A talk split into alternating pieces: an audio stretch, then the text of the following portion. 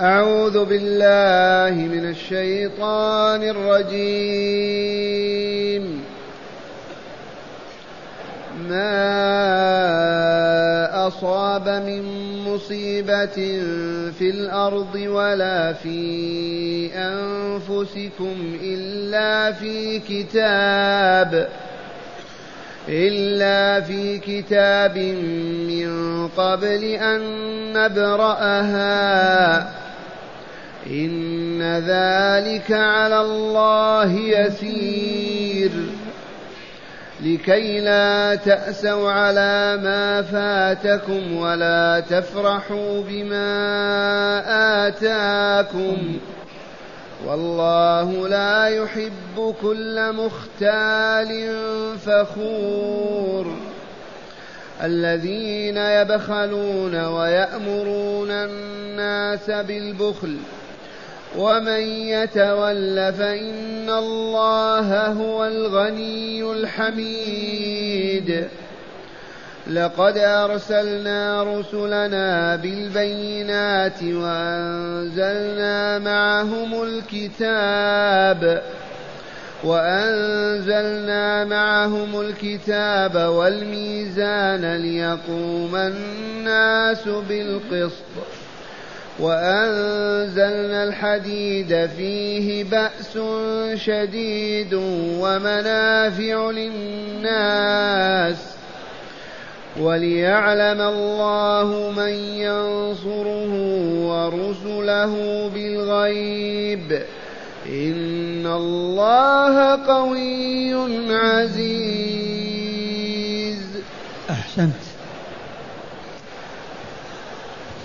معاشر المستمعين والمستمعات من المؤمنين والمؤمنات. قول ربنا جل ذكره ما أصاب من مصيبة في الأرض ولا في السماء إلا في كتاب من قبل أن نبرأها. خبر يخبر تعالى وأقواله أخبار الحق. يقول عز وجل وما أصاب من مصيبة. ما أصاب من مصيبة. بالخير أو بالشر. بالغنى أو بالفقر. بالصحة أو بالمرض. بالعز أو بالذل. بالهون أو بالكرامة. ما صاب. ما أصاب من مصيبة في الأرض ولا في السماء. ما أصاب من مصيبة في الأرض ولا في أنفسكم. ومصائب الأرض قد يكون القحط والجدب وموت الحيوان وقد يكون أمراض وأوبئة والعياذ بالله. إلا في كتاب من قبل أن نعم ولا في أنفسكم. من مرض أو صحة أو عافية أو خير أو غنى إلا في كتاب مبين. وهو كتاب القضاء والقدر. فالآية تقرر أن ما يوجد في الكون قد كتب الله ذلك في كتاب المقادير قبل أن يخلق السماوات والأرضين وما فيهما. إذ أول ما خلق تعالى القلم فقال اكتب قال ما أكتب؟ قال اكتب ما هو كائن إلى يوم القيامة. إذا ما أصاب من مصيبة في الأرض بالقحط والجد بالبلاء بالحرب بالفناء ولا في أنفسنا من خير أو شر من صحة أو مرض من غنى أو فقر من عز أو ذل إلا في كتاب أي في ذلك كتاب المقادير من قبل أن يبرأها من قبل أن يخلقها.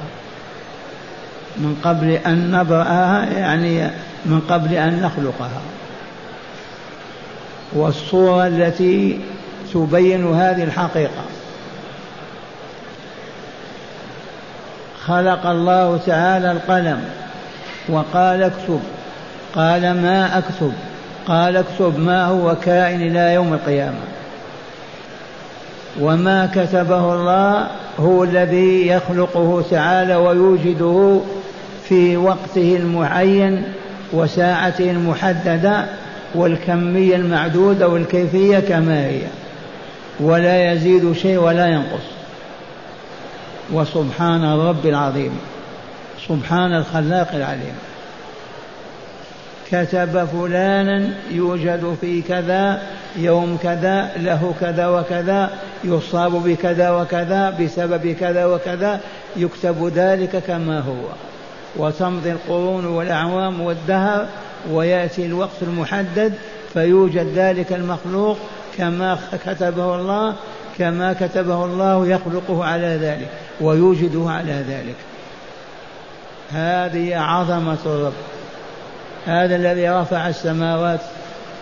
هذا الذي خلقنا ويميتنا ويحيينا. هذا هو الله. لولاه ما تكلمنا. ولا أبصرنا ولا سمعنا. لولاه ما وجدنا لولاه ما, ما من عدمنا لما نموت. هذا هو الله. ما أصاب من مصيبة في الأرض ولا في أنفسكم إلا في كتاب من قبل أن نبرأها أي أن نخلقها. ثم قال تعالى إن ذلك على الله يسير. سهل ميسر ما في صعوبة. هذه الشمس فوقنا. أكبر من الأرض بمليون ونصف مليون مرة. من أوجدها من أوجد النار فيها وأشعلها فيها. من جعلها تسير في فلكها ليتكون بها الليل والنهار الدهر كله. من رفع السماوات السبع سماء فوق سبع. من وضع الأراضين السبع أرض فوق أرض. من من هذا هو القادر على كل شيء إذا فلا يعجزه شيء إنه على كل شيء قدير. إن ذلك على الله يسير سهل ميسر. لماذا؟ لكي لا تأسوا على ما فاتكم ولا تفرحوا بما آتاكم. علمنا هذا وأخبرنا به من أجل أن لا نأس ولا نحزن ولا نكرب عما يفوتنا من أوثاق الدنيا وما فيها. لا موت ولد ولا فقد مال ولا لا نأس ولا نيأس لكي لا تأسوا على ما فاتكم ولا تفرحوا بما آتاكم. هذا هو سر إخبار الله تعالى لنا بهذا الخبر العظيم وهو ما أصاب من مصيبة في الأرض ولا ولا في أنفسكم إلا في كتاب من قبل أن نبرأها إن ذلك على الله يسير. وهنا يقول عمر رضي الله عنه لا تجد طعم الإيمان إلا إذا علمت أن ما أصابك لم يكن ليخطئك وأن ما أخطأك لم يكن ليصيبك. عمر رضي الله عنه الصاحب الجليل يقول في هذه الآية لكي لا تاسوا على ما فاتكم ولا تفرحوا بما آتاكم. يقول لا تذوقوا طعم الإيمان حقيقة إلا إذا كنت تعلم أن ما أصابك لم يكن ليخطئك وما أخطأك لم يكن ليصيبك. وهذا الذي ينبغي أن نعيش عليه. ما أصابنا من خير أو شر لم يكن ليخطئنا أبدا. وما أخطأنا ولم يصبنا وأصاب غيرنا لم يكن يصبنا أبدا لأن الله عز وجل قدر ذلك وأوجده في كتاب المقادير. سبحان الله العظيم. ما أصاب من مصيبة في الأرض ولا في أنفسكم إلا في كتاب ألا وهو كتاب القضاء والقدر كتاب المقادير اللوح المحفوظ. من قبل أن نبرأها من قبل أن نخلقها ونوجدها تلك المصيبة. إن ذلك على الله يسير. سهل ميسر لا صعوبة فيه. والله على كل شيء قدير. لماذا؟ لكي لا تأسوا تكربوا وتحزنوا على ما فاتكم ولا تفرحوا فرح الأشهر والبطر فيما أتاكم. أما الفرح بنعمة الله لشكر الله عليها لا بأس. أما البطر والأشر والفرح من أجل أوساخ الدنيا وما فيها فذاك ممقوت صاحبه. لكن إذا فرحت بنعمة الله فحمدت الله تعالى وشكرته وأثنيت عليه فذلك خير. لكي لا تأسوا على ما فاتكم ولا تفرحوا بما آتاكم. الفرح نوعان فرح الأشر والبطر والكبرياء والمباهاة والمفاخرة هذا مذموم والعياذ بالله. فرح ذكر النعمة وشكر الله تعالى عليها هذا محمود.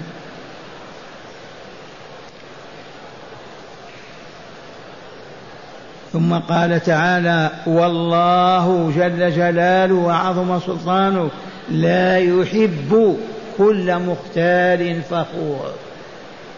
المختال الذي يمشي مشية الكبرياء والاختيال لغناه وعزته وسلطانه والفخر والمباهات هؤلاء يكرههم الله عز وجل. والله لا يحبهما. إذ قال تعالى والله لا يحب كل مختال فخور سواء كان شريفا أو وضيعا عربيا أو عجميا في الأولين أو في الآخرين. فلهذا نحذر الكبرياء والمباهاة والفخر والاختيال في المشي والقول ولنكن متواضعين متطامنين لينين في سلوكنا في أقوالنا في مشيتنا في أعمالنا. حتى لا نتعرض لغضب الله علينا. ومن لم يحبه الله والله ما سعد ولا كمل أبدا. من لم يحبه الله كيف يسعد؟ يشقى شقاء أبديا. معشر المستمعين اسمعوا الله يقول إن الله لا يحب كل مختال فخور.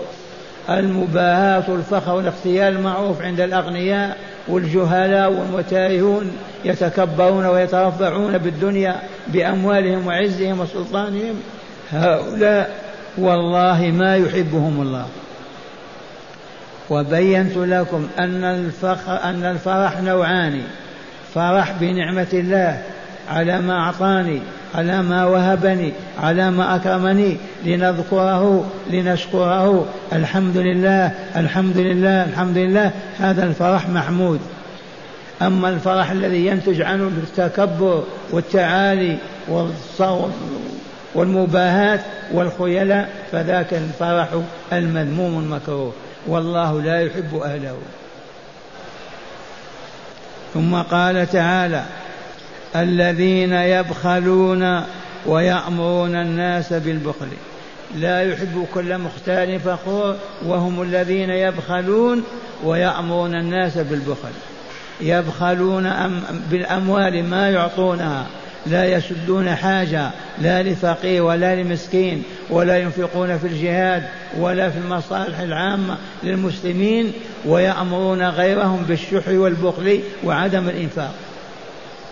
والآية نزلت في المدينة وكان منافقون لا يسمحون لإخوانهم أن ينفقوا مع رسول الله صلى الله عليه وسلم ولا يريدونهم أن ينفقوا. هم لا ينفقون ويقولون لإخوانهم لا تنفقوا. من المنافقين في المدينة. والآية عامة.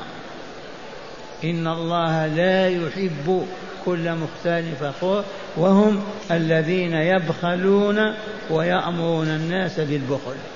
يبخل ما يعطي صدقة ولا زكاة ولا جهاد ولا ثم يأمر غيره ممن له سلطان عليه أو وصيلة يقول لا تنفق. والعياذ بالله تعالى. ويأمرون الناس بالبخل.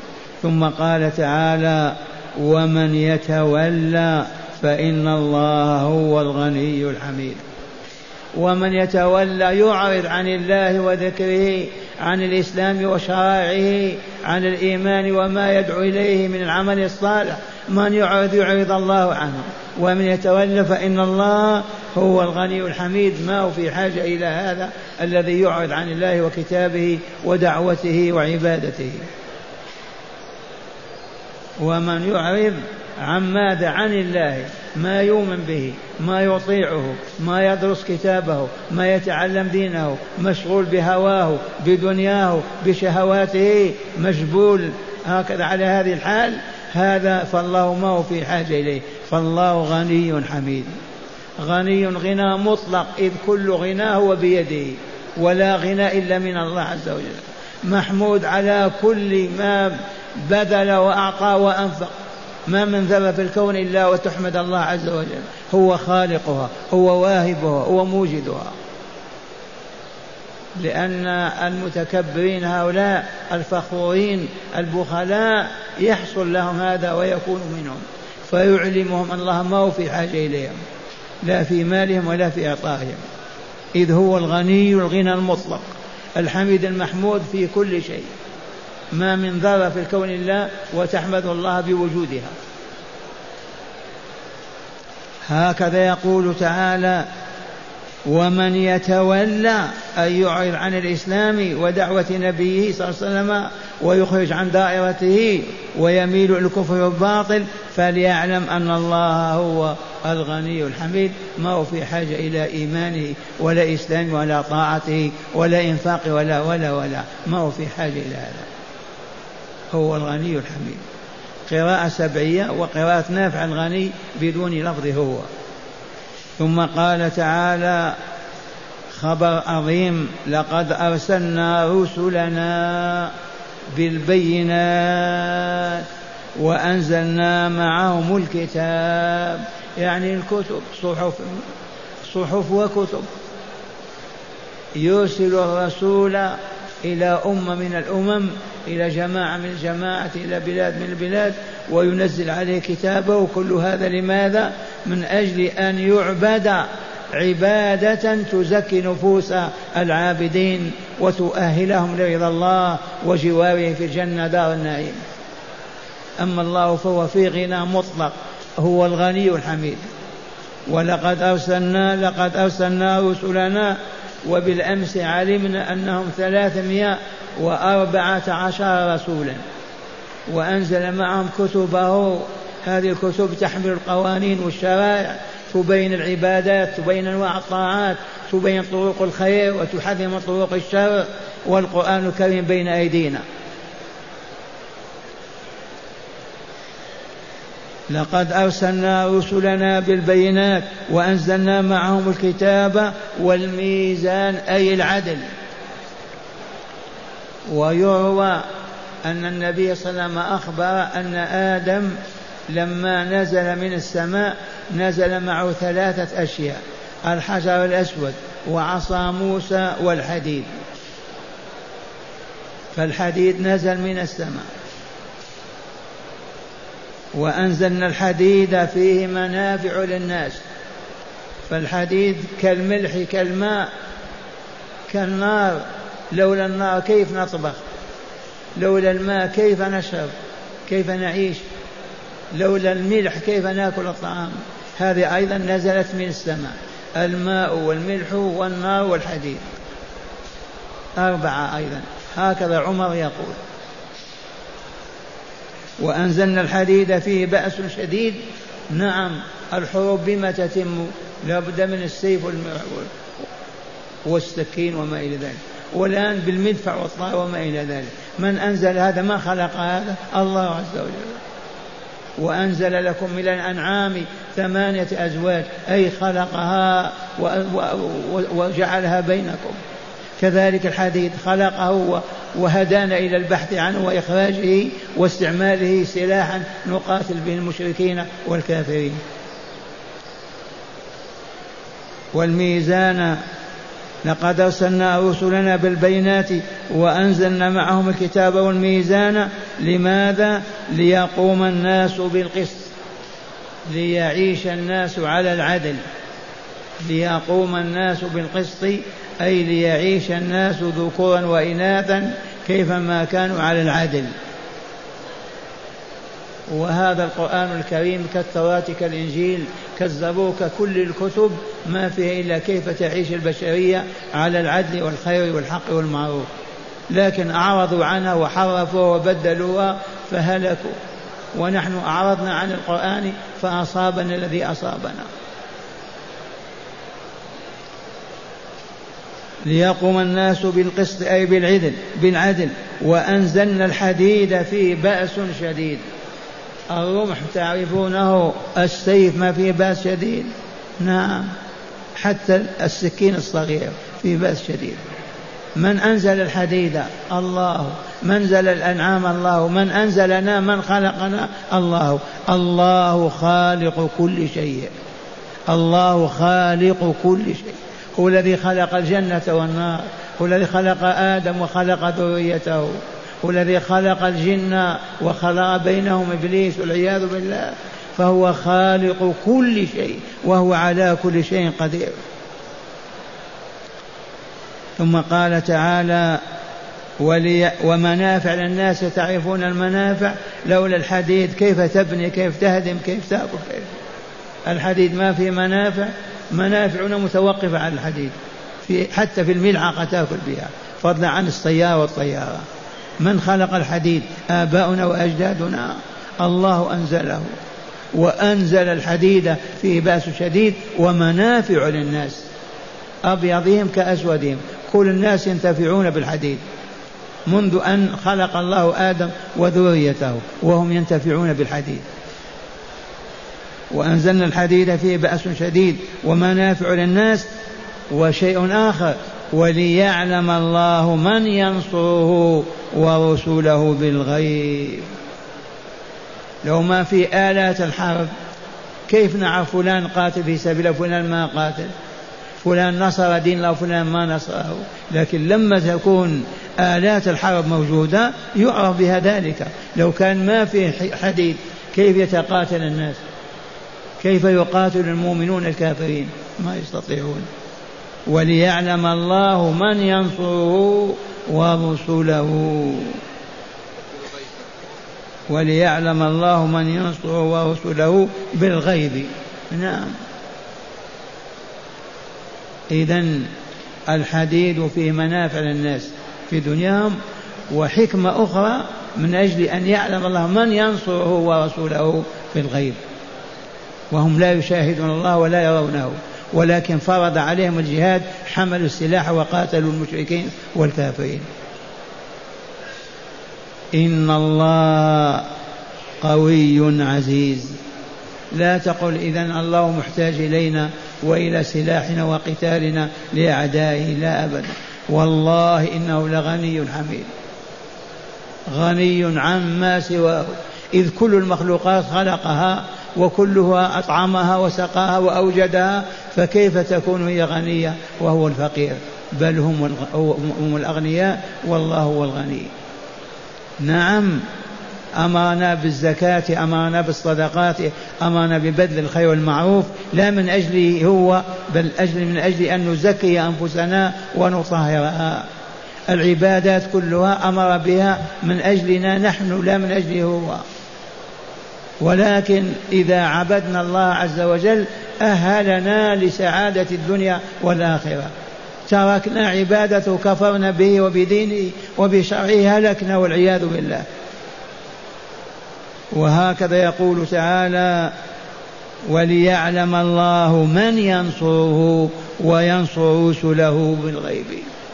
فقد نصر المؤمنون رسول الله صلى الله عليه وسلم ووقفوا إلى جنبه وجاءوا من مكة مهاجرين ومشوا معه حتى توفاه الله ونصروا دينه. وهكذا من كانوا مع موسى من كانوا مع عيسى مع إبراهيم ليعلم الله من ينصره ورسله بالغيب. إن الله قوي عزيز. هذا ومع هداية الآيات.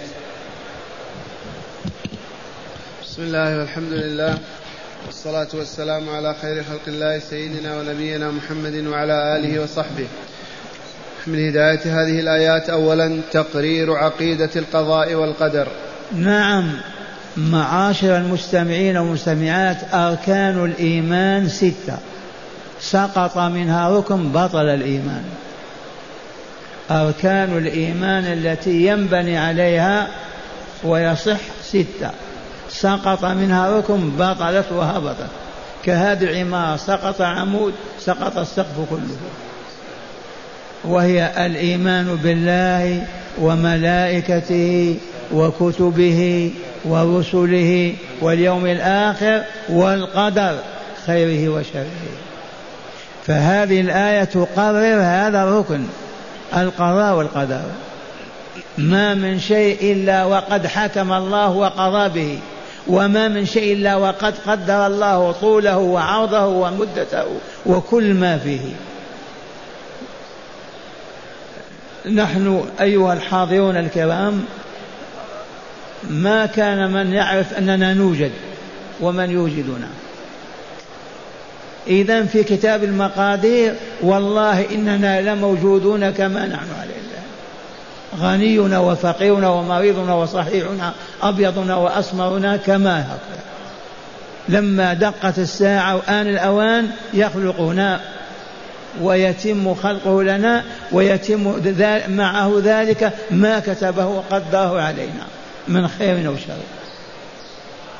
فهذه الآيات من هدايتها تقرير مبدأ القضاء والقدر وهو الركن السادس من أركان الإيمان. لو قال قائلنا لا أؤمن بالقضاء والقدر كفر وخرج من الإسلام. كمن قال أنا لا أعترف بالصلاة كفر وخرج من الإسلام. وهكذا نعم. ثانيا بيان الحكمة في معرفة القضاء والقدر والإيمان بهما. بيان الحكمة في معرفة القضاء والقدر. أما قال تعالى في ذلك لكي لا تأسوا على ما فاتكم. ولا تفرحوا بما آتاكم.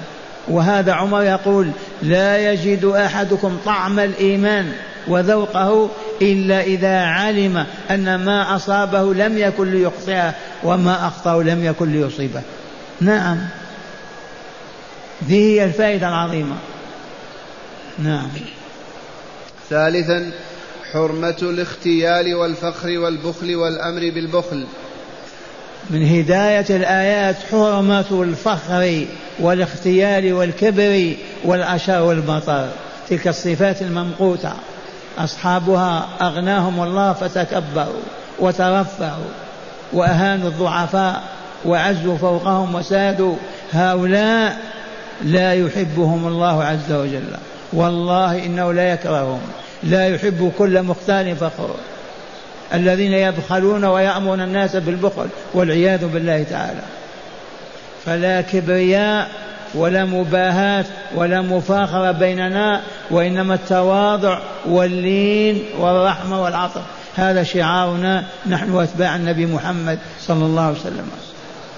وأخيرا بيان إفضال الله وإنعامه على الناس بإرسال الرسل وإنزال الكتب والميزان وإنزال الحديد بما فيه من منافع للناس وما فيه من بأس من هداية الله من هداية هذه الآيات بيان إفضال الله علينا بإرسال الرسل وإنزال الكتب وإنزال الحديد وما في منافع للناس. من فعل هذا سوى الله؟ ألا هو الله فالحمد له والشكر له. قولوا الحمد لله على ما أولانا الحمد لله على ما أعطانا الحمد لله على ما أكرمنا وزادنا. اللهم لك الحمد اللهم لك الحمد.